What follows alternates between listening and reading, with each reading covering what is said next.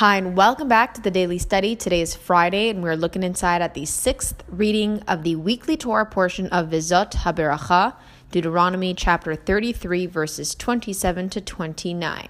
Continuing directly from yesterday. After blessing each of the tribes individually, Moses blessed the Jewish people collectively, contrasting their role in the world with that of all the other nations. Vayishkon Yisrael Batach Badad Vayishkachachu Oyvechalach.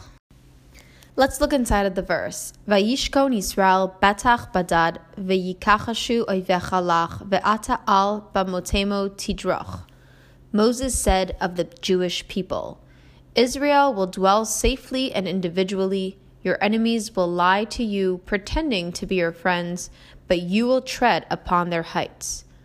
Moses here referred prophetically to a non Jewish nation who pretended to be the Jewish people's ally after witnessing the miraculous fall of Jericho. These verses encapsulate the attitudes that we as Jews should cultivate vis a vis, meaning every day, in our relationship with the rest of humanity. First, we must realize that we have a unique purpose in this world that sets us apart. We are Jews intrinsically because of the mission that God has charged us with, not because of anything that others may say about us or do to us. With this self assurance, we can then proceed to help the rest of humanity realize its potential.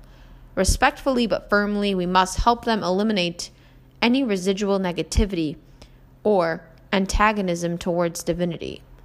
Then we can show them how to join us in bringing the world to its ultimate fulfillment, transforming it into God's true home. And that was it for Friday, and we're going to be doing Shabbos in just a minute.